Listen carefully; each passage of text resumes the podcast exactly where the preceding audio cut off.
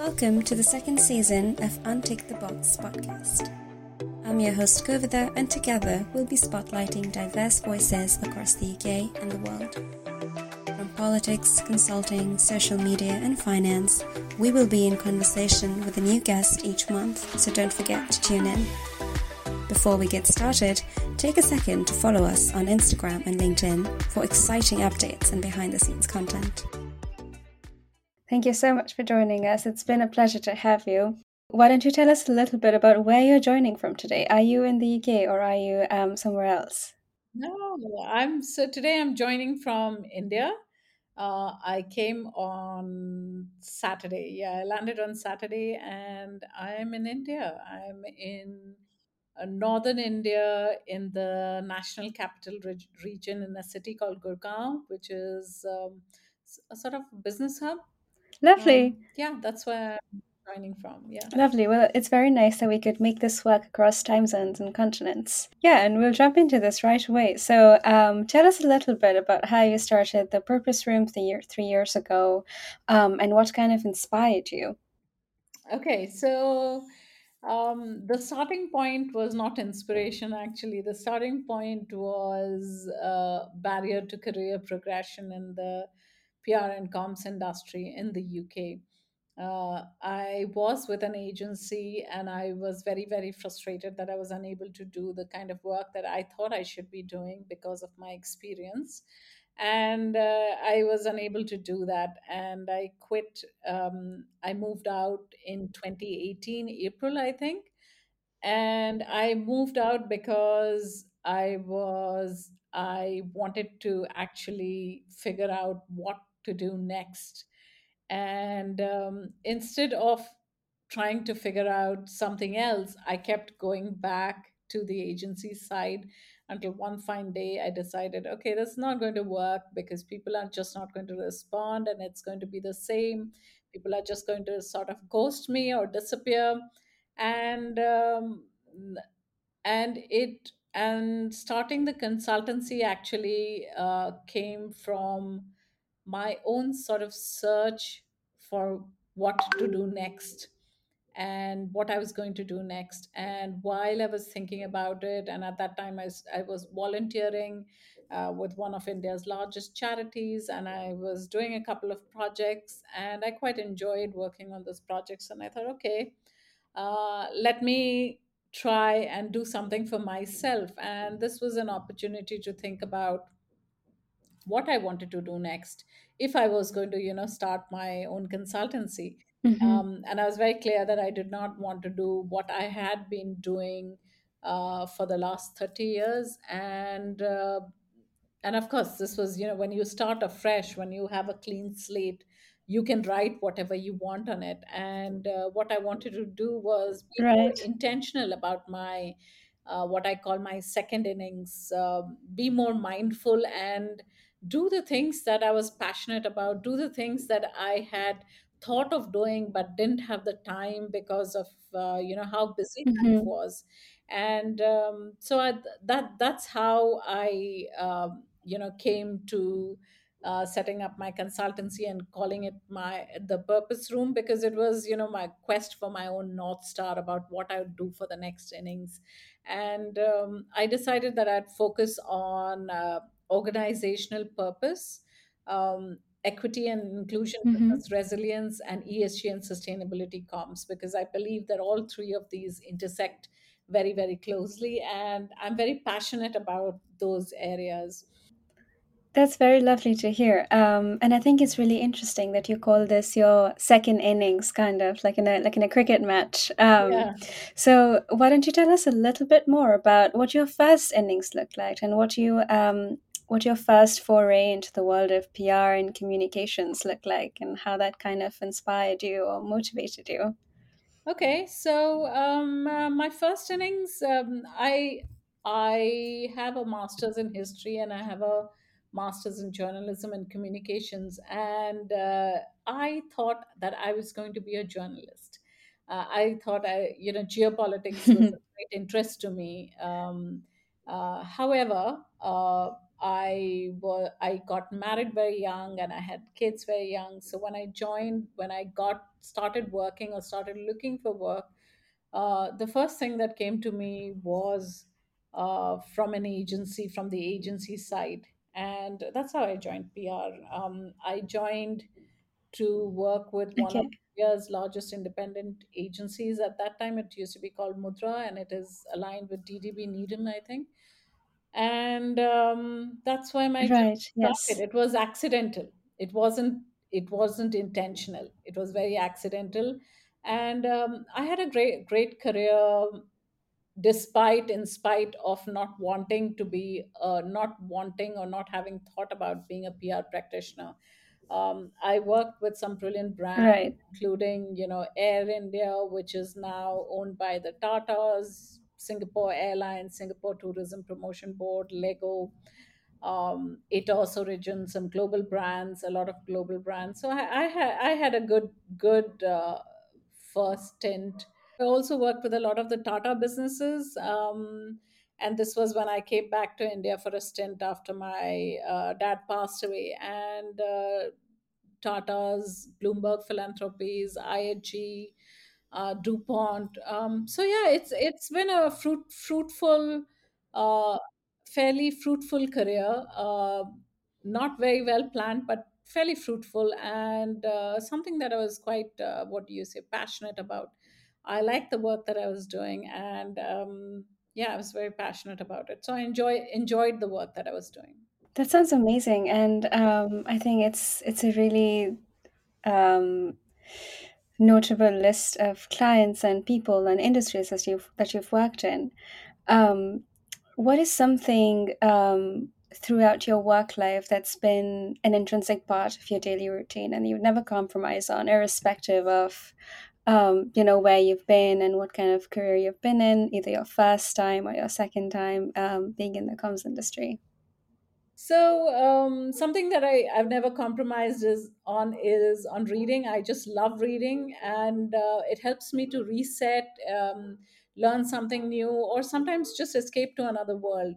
Uh, I also have a routine where I speak to my mom every day when I'm in the UK even when if it is just for five or ten minutes i have to check in each day there is no compromising on that because she really looks forward to it um, yeah so these two things reading and speaking to my mom and just knowing that okay everything is okay i can get on with with life Yeah, I think that's a really nice habit. And then, um, would you say that reading is something that you usually spend your time on when you're not working, or there's some other things that you also enjoy doing? Oh, there, there are lots of things. I love spending time with my children. I have three adult children, and I love spending time with them. So, you know, making plans to meet up, going for a theater or a movie or a play, or just to eat, eat at some restaurant.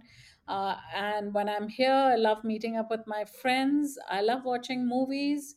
Um, I love it sounds may sound strange, but I love animated movies for some reason. Uh, and reading, of course, is a passion, and I occasionally traveling when time permits. That sounds really nice. I also really like animated movies. I think they can be so comforting, right? Yeah, I just love them. Yeah. Um, between all of this, do you also find some time for personal projects? Yes, yes, absolutely. Um, so this was this wasn't the case uh, when I was working on the agency side. I think uh, very clearly, you know, there is no time when you're working. You're working very long hours, and I had three young children at that point in time, and you know, so between the home and uh, between work, I had no time to do anything else unless someone requested me, and it was a special thing that I was doing for them. Uh, but like I said earlier, eh, you know, this is my second innings. And when I was starting out and when I was thinking about what I'm going to do and thinking about how I'm going to spend the rest, you know, suppose the next decade, uh, I'm very, I was very intentional that there is a certain proportion of my time, certain percentage of my time that is going to be allocated towards my passion projects. That I'm not going to wait anymore to do the things that I want to Right. do, you know uh, because I think we always wait to do a lot of things for I don't know one fine day, and that probably that one fine day doesn't come sometimes. Uh, so I'm very intentional about that, and That's of so true. one of uh, my big passion projects is my podcast. Actually, the Elephant in the Room, which is now in its hundred um, hundred and seventh episode, I think. Um, and uh, I'm also looking forward to launching um, the first offsite uh, for our Women in Leadership program um, in India this year. Um, and uh, this is because I believe that all women need to understand the systemic challenges they face in the life cycle of their careers. Um, and you know understand how different life stages inter- intersect with systemic inequalities and um, exacerbate issues for them um, I also volunteer for the PRCA as a chair of the Equity and Inclusion Advisory Council, and we've just finished our uh, annual conference uh, on the 14th. Um, so yeah, I do. I these are all personal projects because I am very mindful that there is limited time and there are not enough of people who speak about certain things, and I'd like to make change and if i want that change to happen i need to contribute towards it so sometimes i think i may have taken on too much but most of the time i'm just grateful for the opportunity to contribute Absolutely. And it's all for a good cause. So I'm, I'm sure that's also a really big factor that keeps um, one going. Told us about how you talk to your mom every day. That's really sweet. Um, tell us a little bit more about your family and how you grew up and where you grew up. So I grew up in a city called Pune in Western India, and uh, I had a fairly, what do you say, fairly normal childhood. Uh, my father was an engineer, and my mother was a housewife, and uh, my grandparents were freedom fighters. So they've always been inspirations for me, and um, and uh, my Wow. dad my dad used to travel a lot move jobs a lot before we moved to pune. Uh, at that time i was probably very very young. When we moved to pune i was already in year three.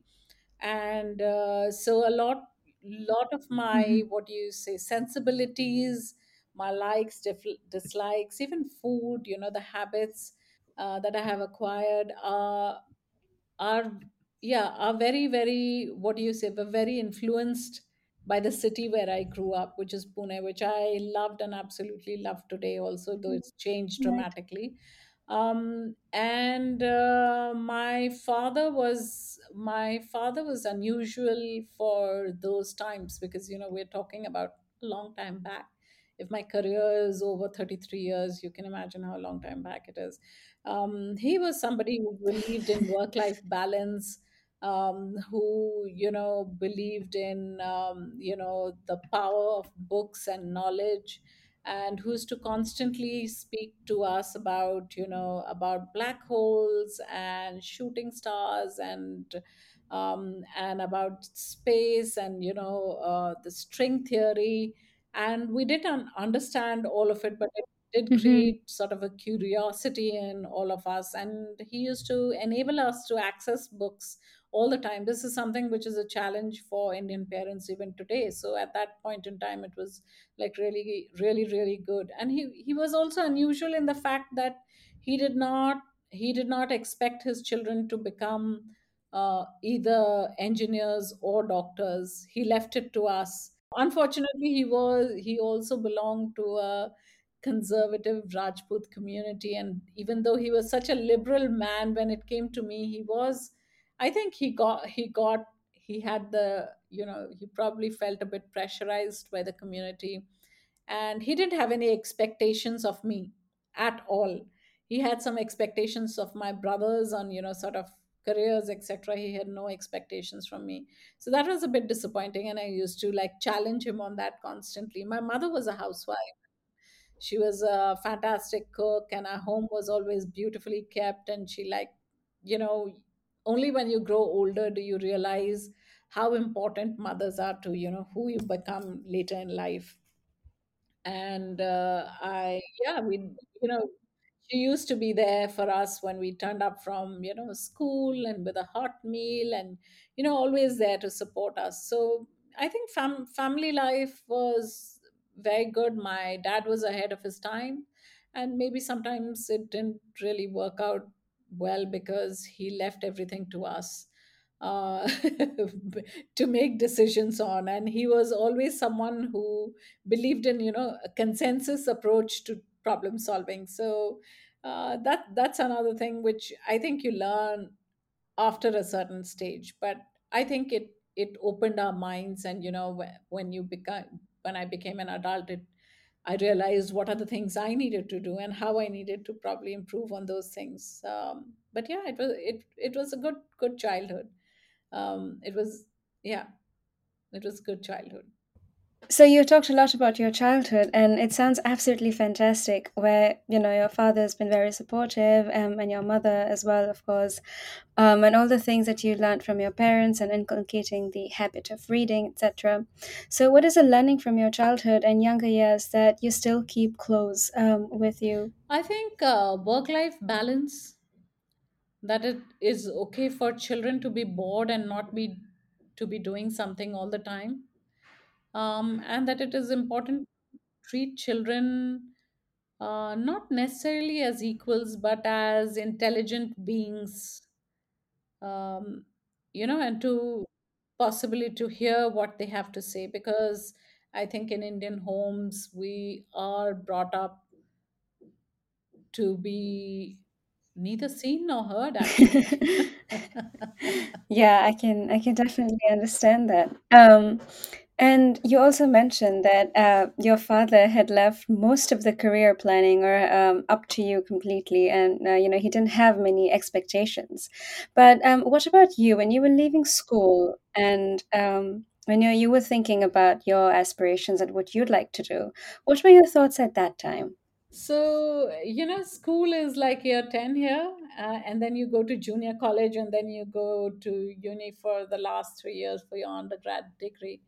Um, hmm I didn't think much about anything actually when I was leaving school. I was uh, I was a fairly good student, but I was never the topper, not not the person who came first in class. I would say I was in the first five, uh, but never someone who topped.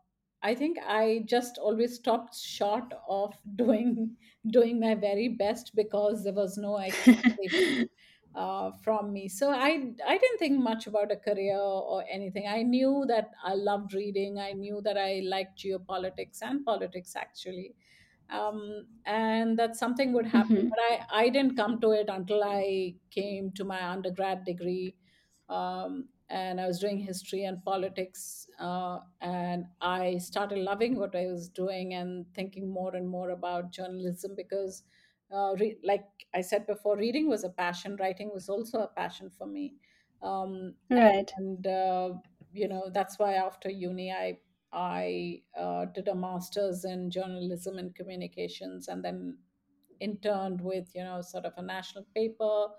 Uh, wrote some freelance stuff on some big big issues of the time. Um, yeah, I, I, to all intents and purposes, I was on a career on the path to becoming a journalist. So, would you say that you had uh, a rather open mind, like going into uh, you know a whole field, um, just like armed with all the things you were interested in? Yeah, yeah. I I knew, you know, when you intern with a Yeah, newspaper, you know that they, they make you do the rubbish stuff, you know, the reporting and, you know, that's absolutely. the city level.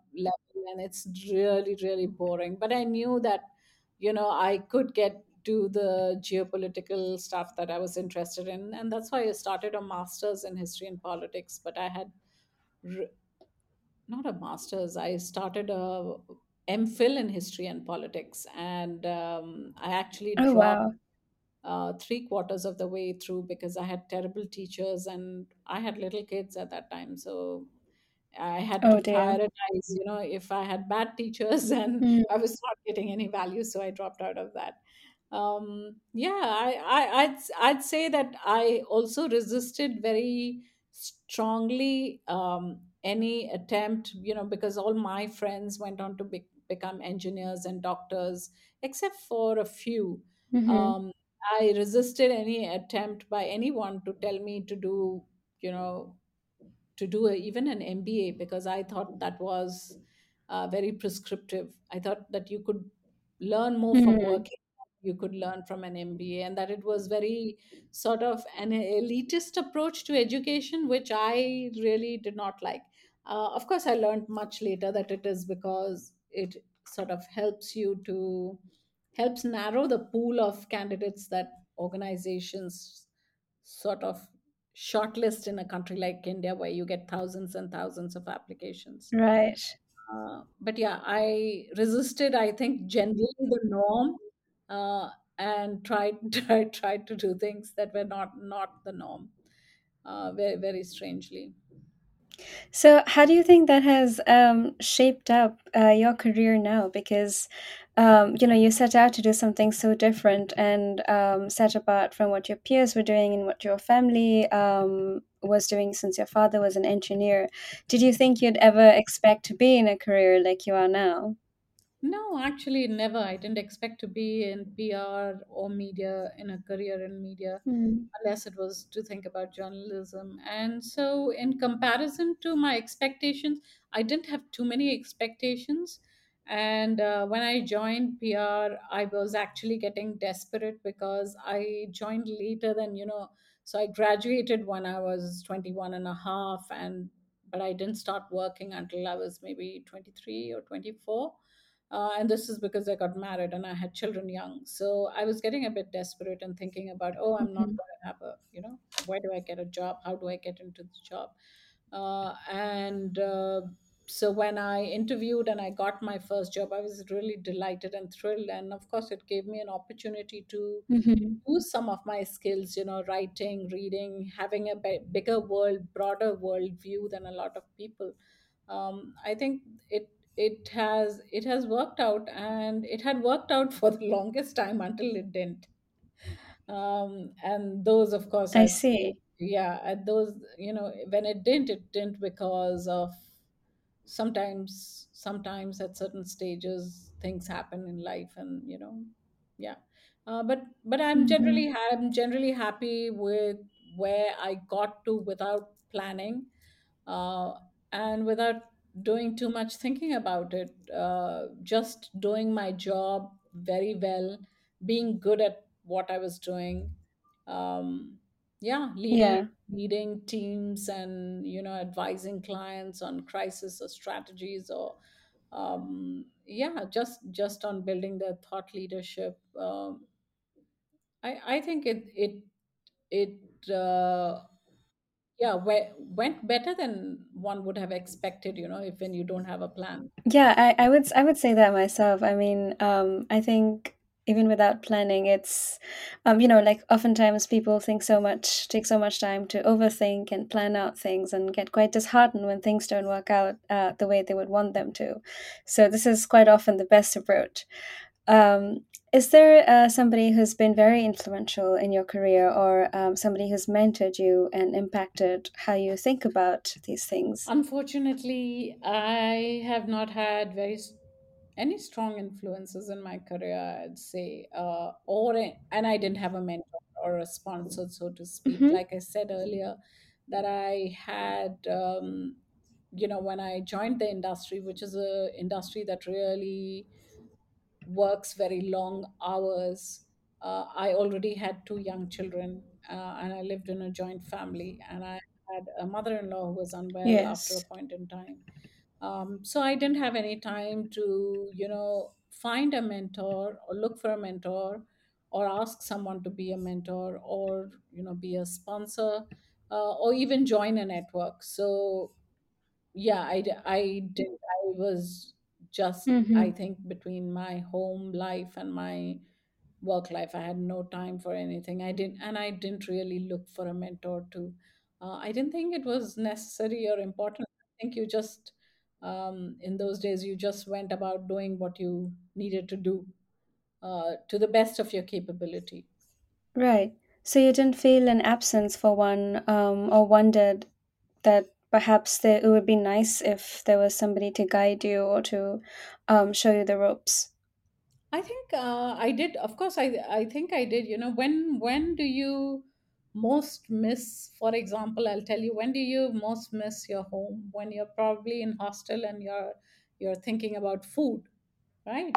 Uh, for me, when I Mm-hmm. Mm-hmm. realized I missed, you know, the support of a network or the guidance of a mentor when I hit my, hit a career wall back in the UK in 2018 um, and I suddenly realized how important it is uh, to for all not just women for everyone to have a network uh, beyond you know their close circle of friends to have a professional network a support system to have mentors and to have sponsors to be very Mm-hmm. intentional about it and to look for them and to find them uh, because i didn't have them i did not look for them i did not find them and I, nobody offered to at one stage i'd say you know for for uh, maybe for a uh, for a very short period of time i did have a mentor who supported me when i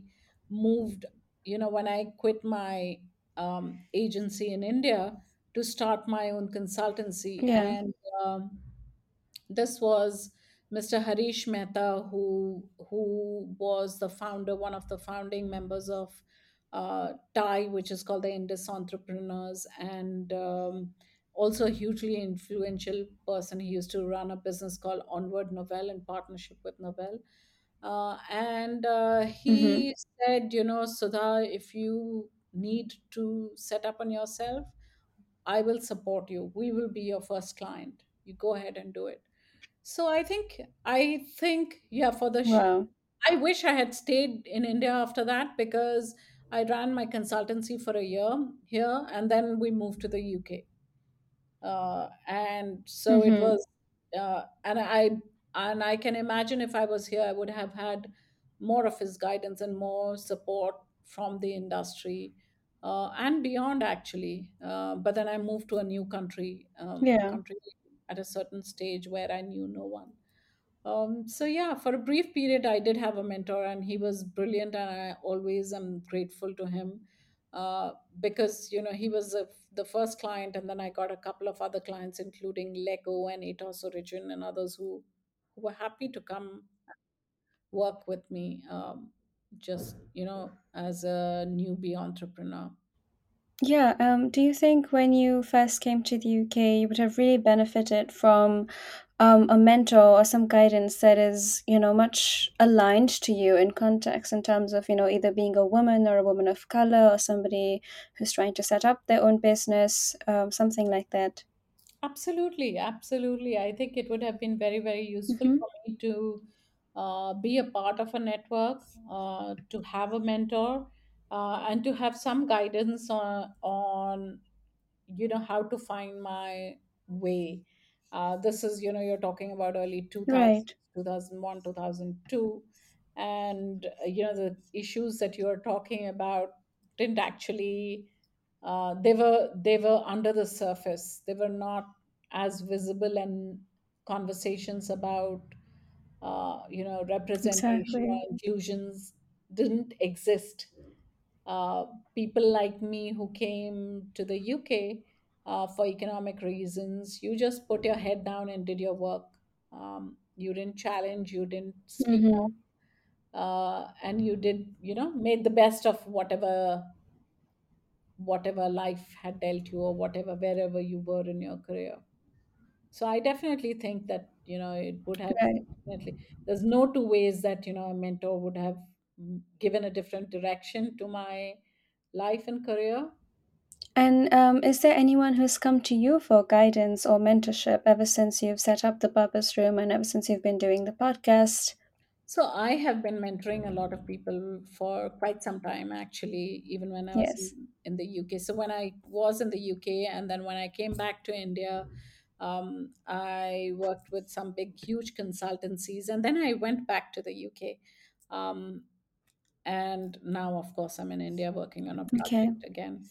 Um, yeah, so I, I have mentor, mentored a lot of uh, people, a lot of team members who worked with me who some of who didn't see their own potential others who felt that uh, they were not sort of you know prepared for the next challenge or were stuck in their careers um, yeah so i i have Mm-hmm. been mentoring people for a long time um, and i enjoy that mentoring i enjoy that sharing of knowledge because it is always two sided there's so much learning to do from the mentee uh, Of course. you know, and uh, yeah it, it sort of enriches and it makes you understand where you are and what you're doing right and what could be done better um, so absolutely i have been mentoring for quite some time And do you also come across often um, other women like yourself who want to start their own business or are feeling stuck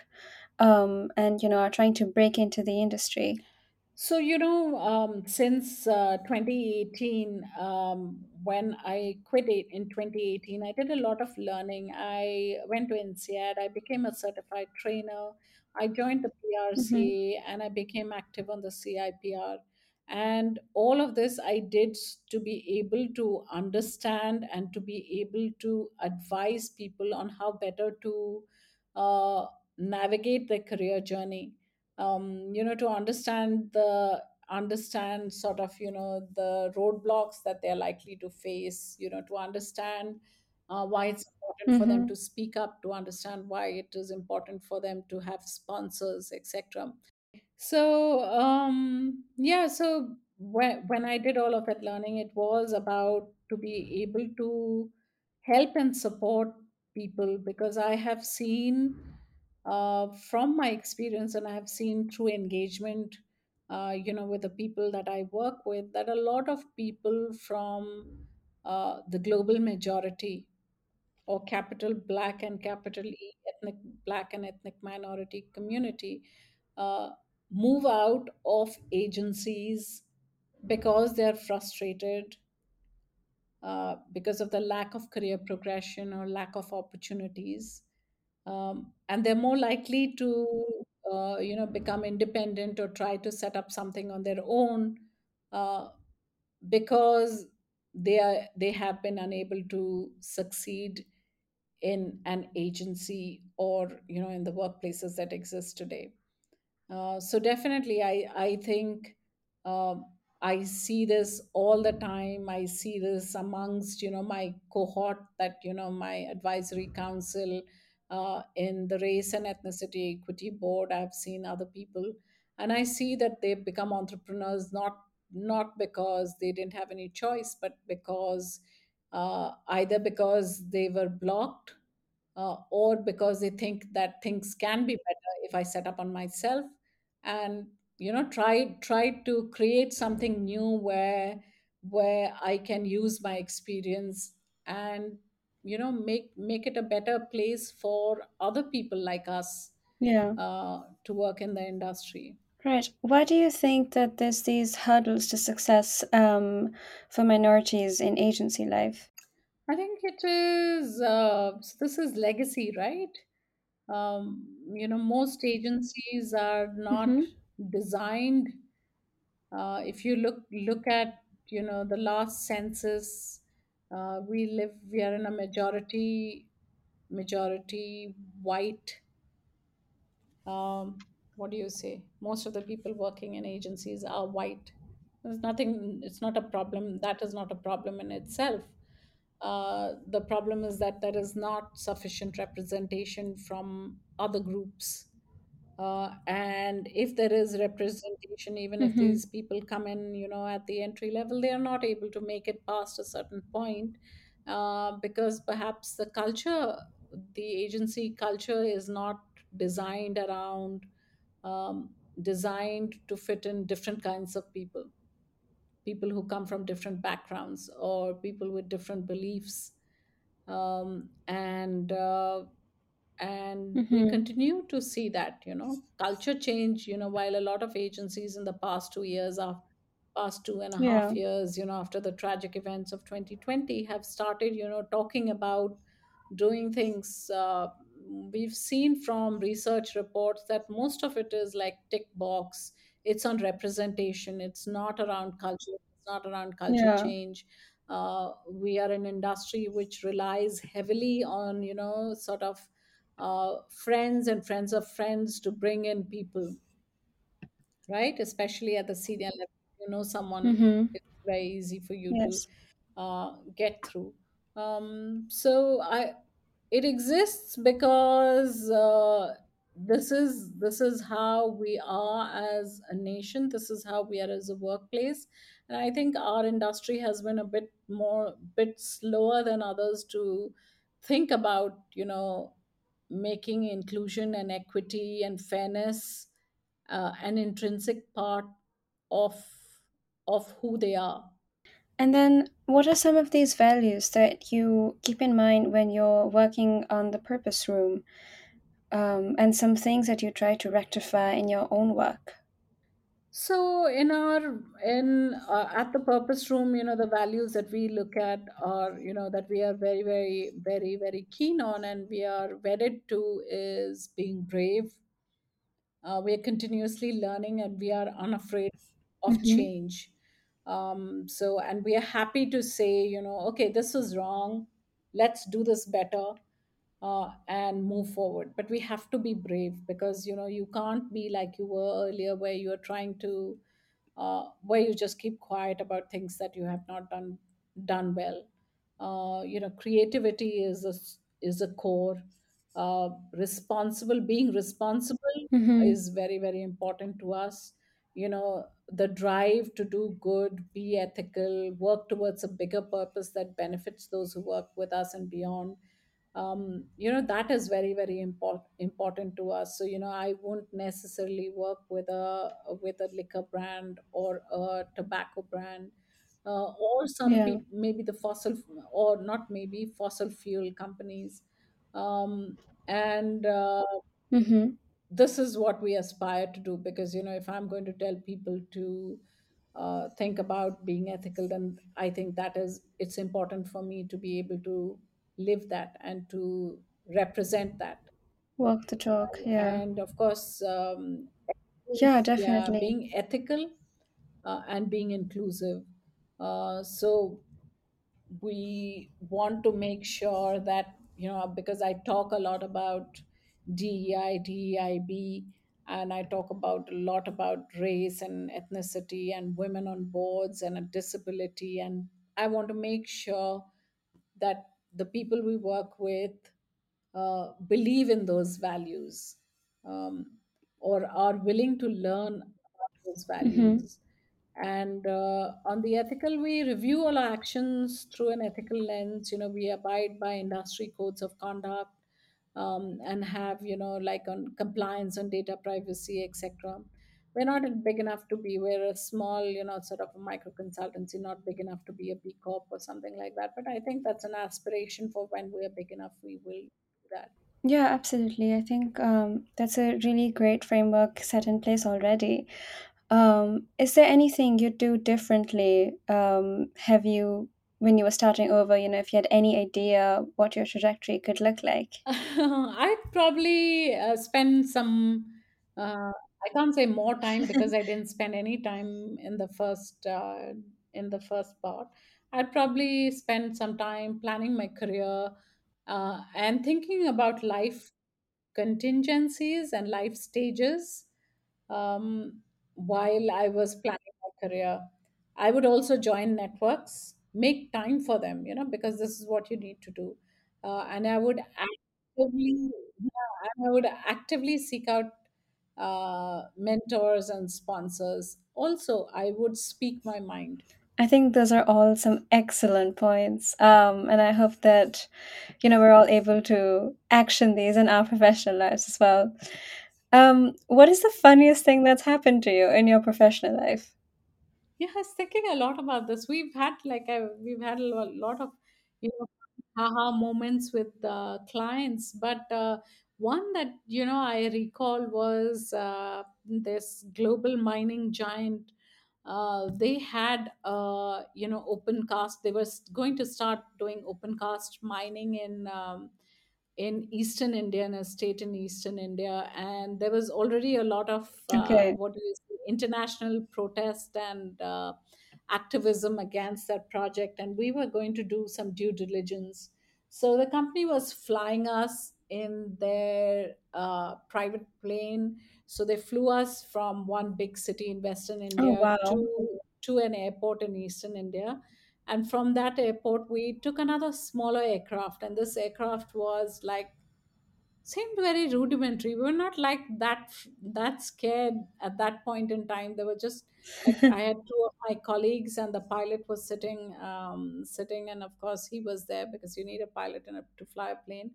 And uh, and you know these, these are all hilly. This is hilly terrain that you're going through to arrive to this very very remote location and. Um, after a point this pilot like you know he spread out a map in front of him and he was looking at it hmm and uh, you know the three of us we started getting a bit nervous uh, but fortunately That's a we didn't bad know sign. yeah, we didn't know enough to be really frightened uh, but the minute we landed and we went to meet the ceo and he said oh hello how are you sudha and we said, We just landed. He flew us. And he said, Oh my God, you should have never flown that aircraft. And this was, you oh know, my he was looking, the pilot was looking for landmarks to see where the, you know, landing strip was on the map. So it didn't have, it didn't, Oh didn't my have god. it didn't have a proper what do you say a gps system i'd say uh, and Oh uh, my he said god. we just use this for yeah use this for random things and we were like so so so like you know so frightened by the idea but we also laughed at all- a lot uh, that this is like so hilarious that something like this has happened to us Oh my god. I mean, I asked for funny, but this feels a little frightening. It was it would have been scary if we knew about it in advance. Uh, but it wasn't scary. We only know about it when he Yeah. told us, when the CEO told us. So it was very funny after that. After that initial outrage, oh my God, why did they do that? Uh, after that, it was like, oh my God, what were we thinking? Oh my God. Wow. Okay, I have a slightly cliche question for you next. If you could be anyone in the world for a day, who would you be? You know, I'm going to be very cliched about this. I would be a better version of myself. Oh, that's actually a really good answer. I don't think that's a very cliche answer at all. What do you think? What do you think you would do differently if you were a better version of yourself? Like wake up earlier or something like that? No, no, I, I don't attribute, uh, you know, waking up early to being a better version. I think uh, one would be to follow through on my beliefs. Um, I think a lot of us compromise a lot as we move through life uh, and through life stages. Um, and of course, compromise is an es- essential, you know, like collaboration, compromise is not always bad, uh, but you must not give up on your beliefs. Uh, because you're too busy. Yeah, that's really good. That's really good advice. Um, and then if you were to choose any three guests from any part of the world to have dinner with, and from any time in history, who would be your top three picks? Yeah, well, I I would say my paternal hmm grandparents and my father. And the reason is that uh, my father was just five years old when his father uh, died, um, you know, because of incarceration during the British rule. hmm Um, he was incarcerated because he was a freedom fighter. I see. and uh, I have heard so many stories about him and my grandmother and the work they did as freedom fighters, including supporting, uh, you know, Bhagat Singh when he was fleeing, hmm you know, when he was to be off after the attempt and he was fleeing and he fled to through eastern India, and uh, they had given him shelter for some time.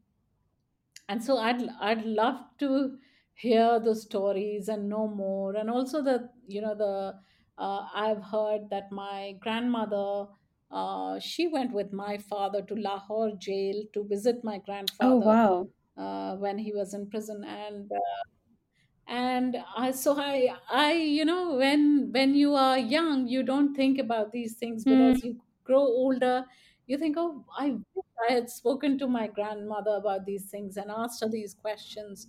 Um, yeah, I didn't, I didn't think about them at all at that time.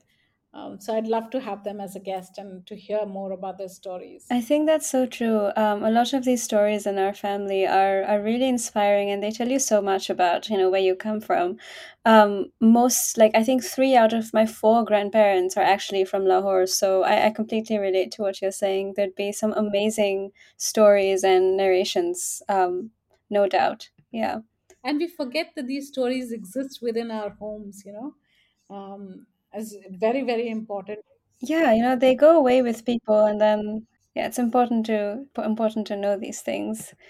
Um, I'll wrap up with um, a question that I think um, you know would be a nice um, note to end on, which I think is uh, what do you say is the bravest thing um, that you've done so far? i think a few things uh, learning to let go of my fears not all of them but some of them um, you know when i moved back to india to look after my mom a couple of years back it required um, you know clarity of thought and bravery uh, because a lot of people thought it was very foolish of me to make a decision like that you know to know how it is going to impact my family me my career and of course it did have a huge impact on all all three um, and the you know there was uh, the Yeah. second time in 2018 when i stepped out of the fear uh, because there was nothing left more for me to fear right after numerous rejections so i moved ahead and i Mm-hmm. launched my podcast and my consultancy and I think uh, I would definitely like to uh, say this about is I don't know Indian women uh, because I can't speak for others, but Indian women that we live our lives with fear. We start, you know, the starting point of Mm-hmm. anything is fear. Can you go there?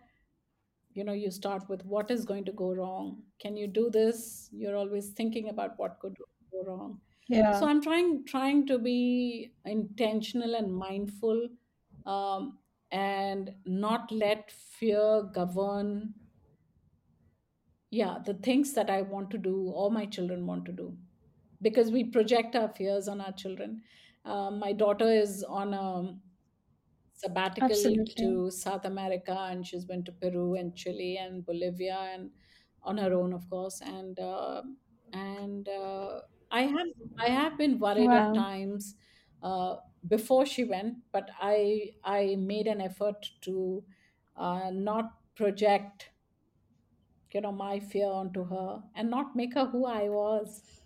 You know, this very fearful person who didn't do so many things because I was afraid. Absolutely, it's important to break the cycle, and I think it's it's so inspiring, um, even more so to be aware of the things that you're setting out to do right and to redo, um, for the generation that comes after you. Yeah, absolutely, absolutely. Um, and I think all of that requires a bit of bravery, not too much of bravery, like you know, you uh, you know, a lion attacks you and then you fight it off. Uh, but these are the daily things that you know, little braveries that get you through life. Yeah, absolutely.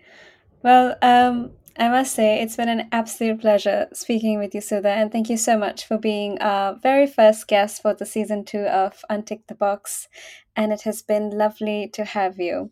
Thank you so much, Kovida, for asking all of these wonderful questions. Uh, that made me reminisce and also think a bit about uh, where I am and where we are in the journey. Um, I'm feeling very grateful for being invited uh, to be the first guest for this new season. Thank you very much. Thank you so much for um, being here, and hopefully, we will speak soon again. And that's a wrap. If you're still here, thank you for listening. Don't forget to follow us on LinkedIn and Instagram and write to us with any feedback you have. See you next time on Untick the Box Podcast Season 2.